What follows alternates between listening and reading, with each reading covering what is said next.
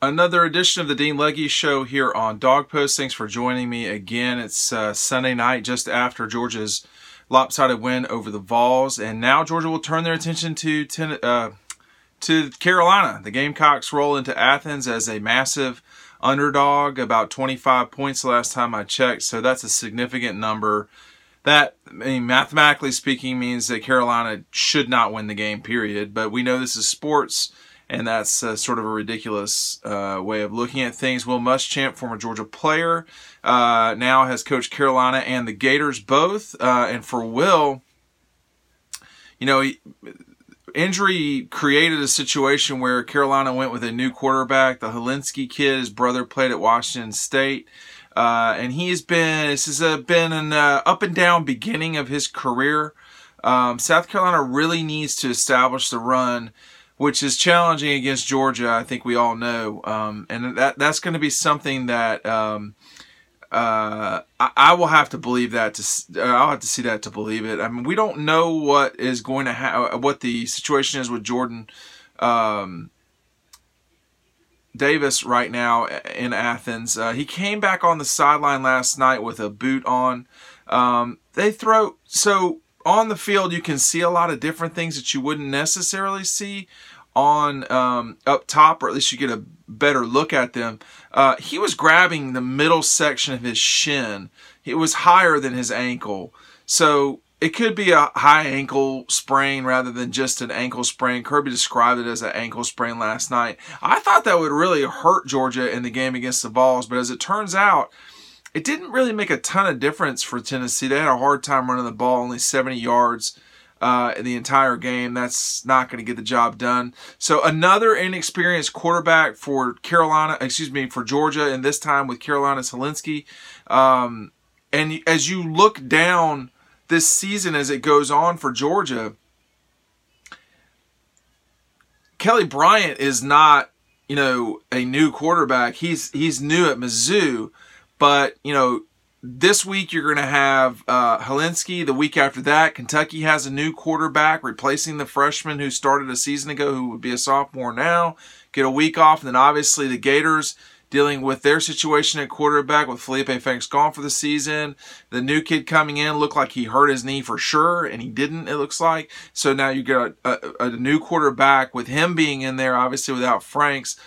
The week after that, I think they play uh, Mizzou, which, you know, Kelly Bryant is banged up a little bit apparently. So, uh, and then the week after that, Nix for Auburn, and then Mond for A and M. So you've got Kelly Bryant and Mond, who are the uh, the meat and the sandwich of new quarterbacks for Georgia to deal with, and Georgia Tech, of course, breaking in a new system and a new quarterback too, or at least just newness at Tech, generally speaking.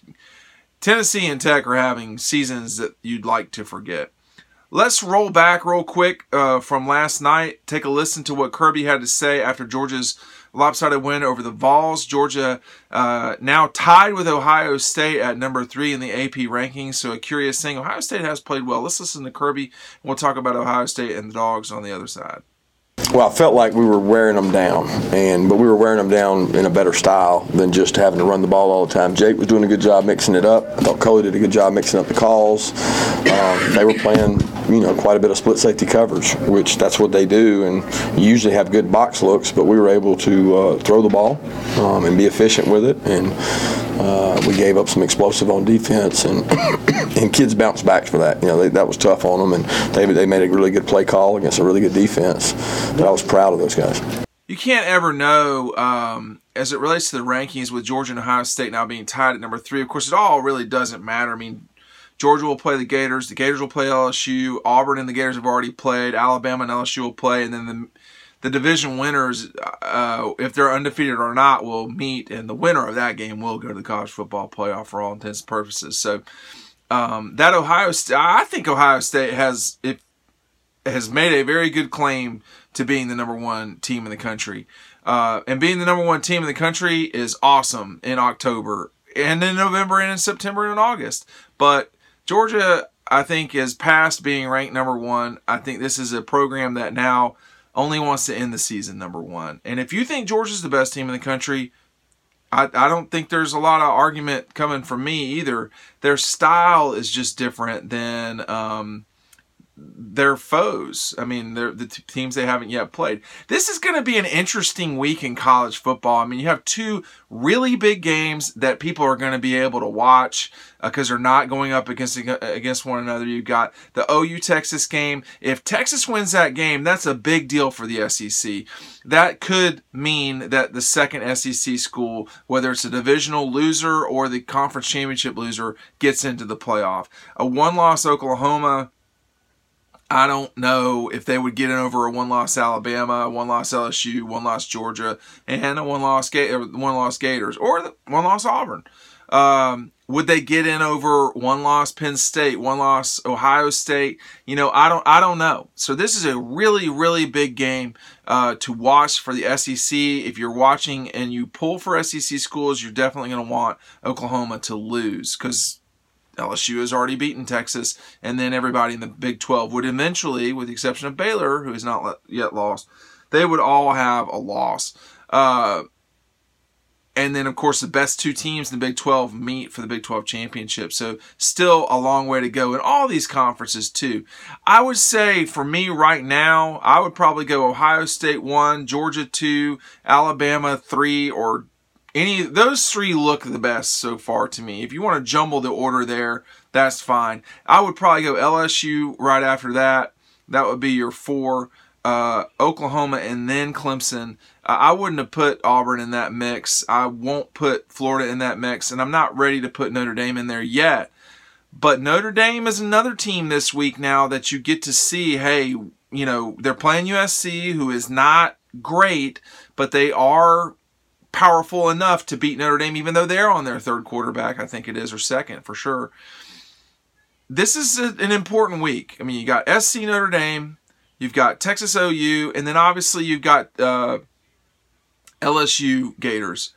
That game is consequential on a lot of levels. If Florida goes down to beat LSU in Baton Rouge, then we've all missed something in a big, big way. I mean, they've looked like hot garbage most games, Florida.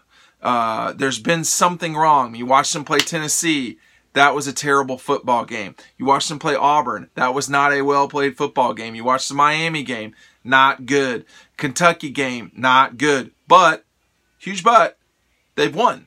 So they are still in the ballpark.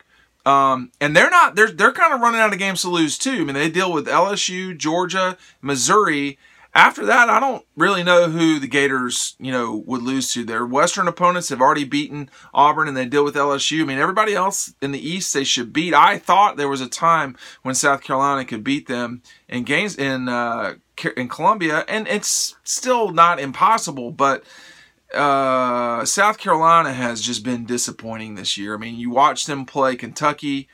Uh, my good friend Josh Kendall called it a rock. He expected a rock fight, and it was nothing but a rock fight. These are not solid teams that, that Georgia will be dealing with these next two weeks. They are limited in many ways. They are limited uh, in experience at the quarterback position. The Carolina running back Feaster is pretty good. Um, but there's so much that wears on you over time with Georgia. That's the real issue with all these teams dealing with the dogs. Is uh, when you when you're on the field and you can hear the pop, or you're on the field and you can hear the gasping of of both teams, but certainly the opposition to Georgia usually is having a hard time by about the start of the fourth quarter or 10 minute mark of the fourth quarter it becomes a very difficult time. We've only seen two team, well, two teams, but the same program, Alabama, come from behind to beat Georgia uh, since Kirby's been there. Well, Tech did in 2016, but I'm talking about from 17 on. It's tough to keep up with these guys, um, with this Georgia this Georgia offense, and the defense is just holds no quarter. They will throw you off the ship. Um, this is a good Georgia team. This is a less than good South Carolina team. Georgia should win big. That is at noon is not ideal for the hype machine, but the time change in a game where someone's a three and a half touchdown favorite. I mean, Georgia's not Clemson. uh, or Georgia's not a Pac-12 school where you just don't know what it's going to be from one week to week. I expect Georgia to completely come come in and dominate this game. Carolina, uh, they just they don't have it right now, and they've they've not had it in a while. This would be 15, 16, 17, 18, 19. This would be the fifth straight game that Georgia would have won over Carolina, and doing so in double digits is not out of the question either. Uh, Georgia has beaten Carolina a lot, and Carolina's had, you know, obviously that good run at the start of this decade, but Georgia's not beaten South Carolina like this lately. So we'll see what the result is, and we'll see how Georgia plays. But I mean, you know, Georgia was, you know, surviving against South Carolina in the 2000s and the 90s even. They've been punishing them of late. We'll see how it goes. Thanks for joining me for another edition of Dean Legge Show. Subscribe on YouTube. We will see you over on the website if you're listening on iTunes. Thank you very much. Go to dawgpost.com, D-A-W-G-P-O-S-T.com. We'll see you over on the website.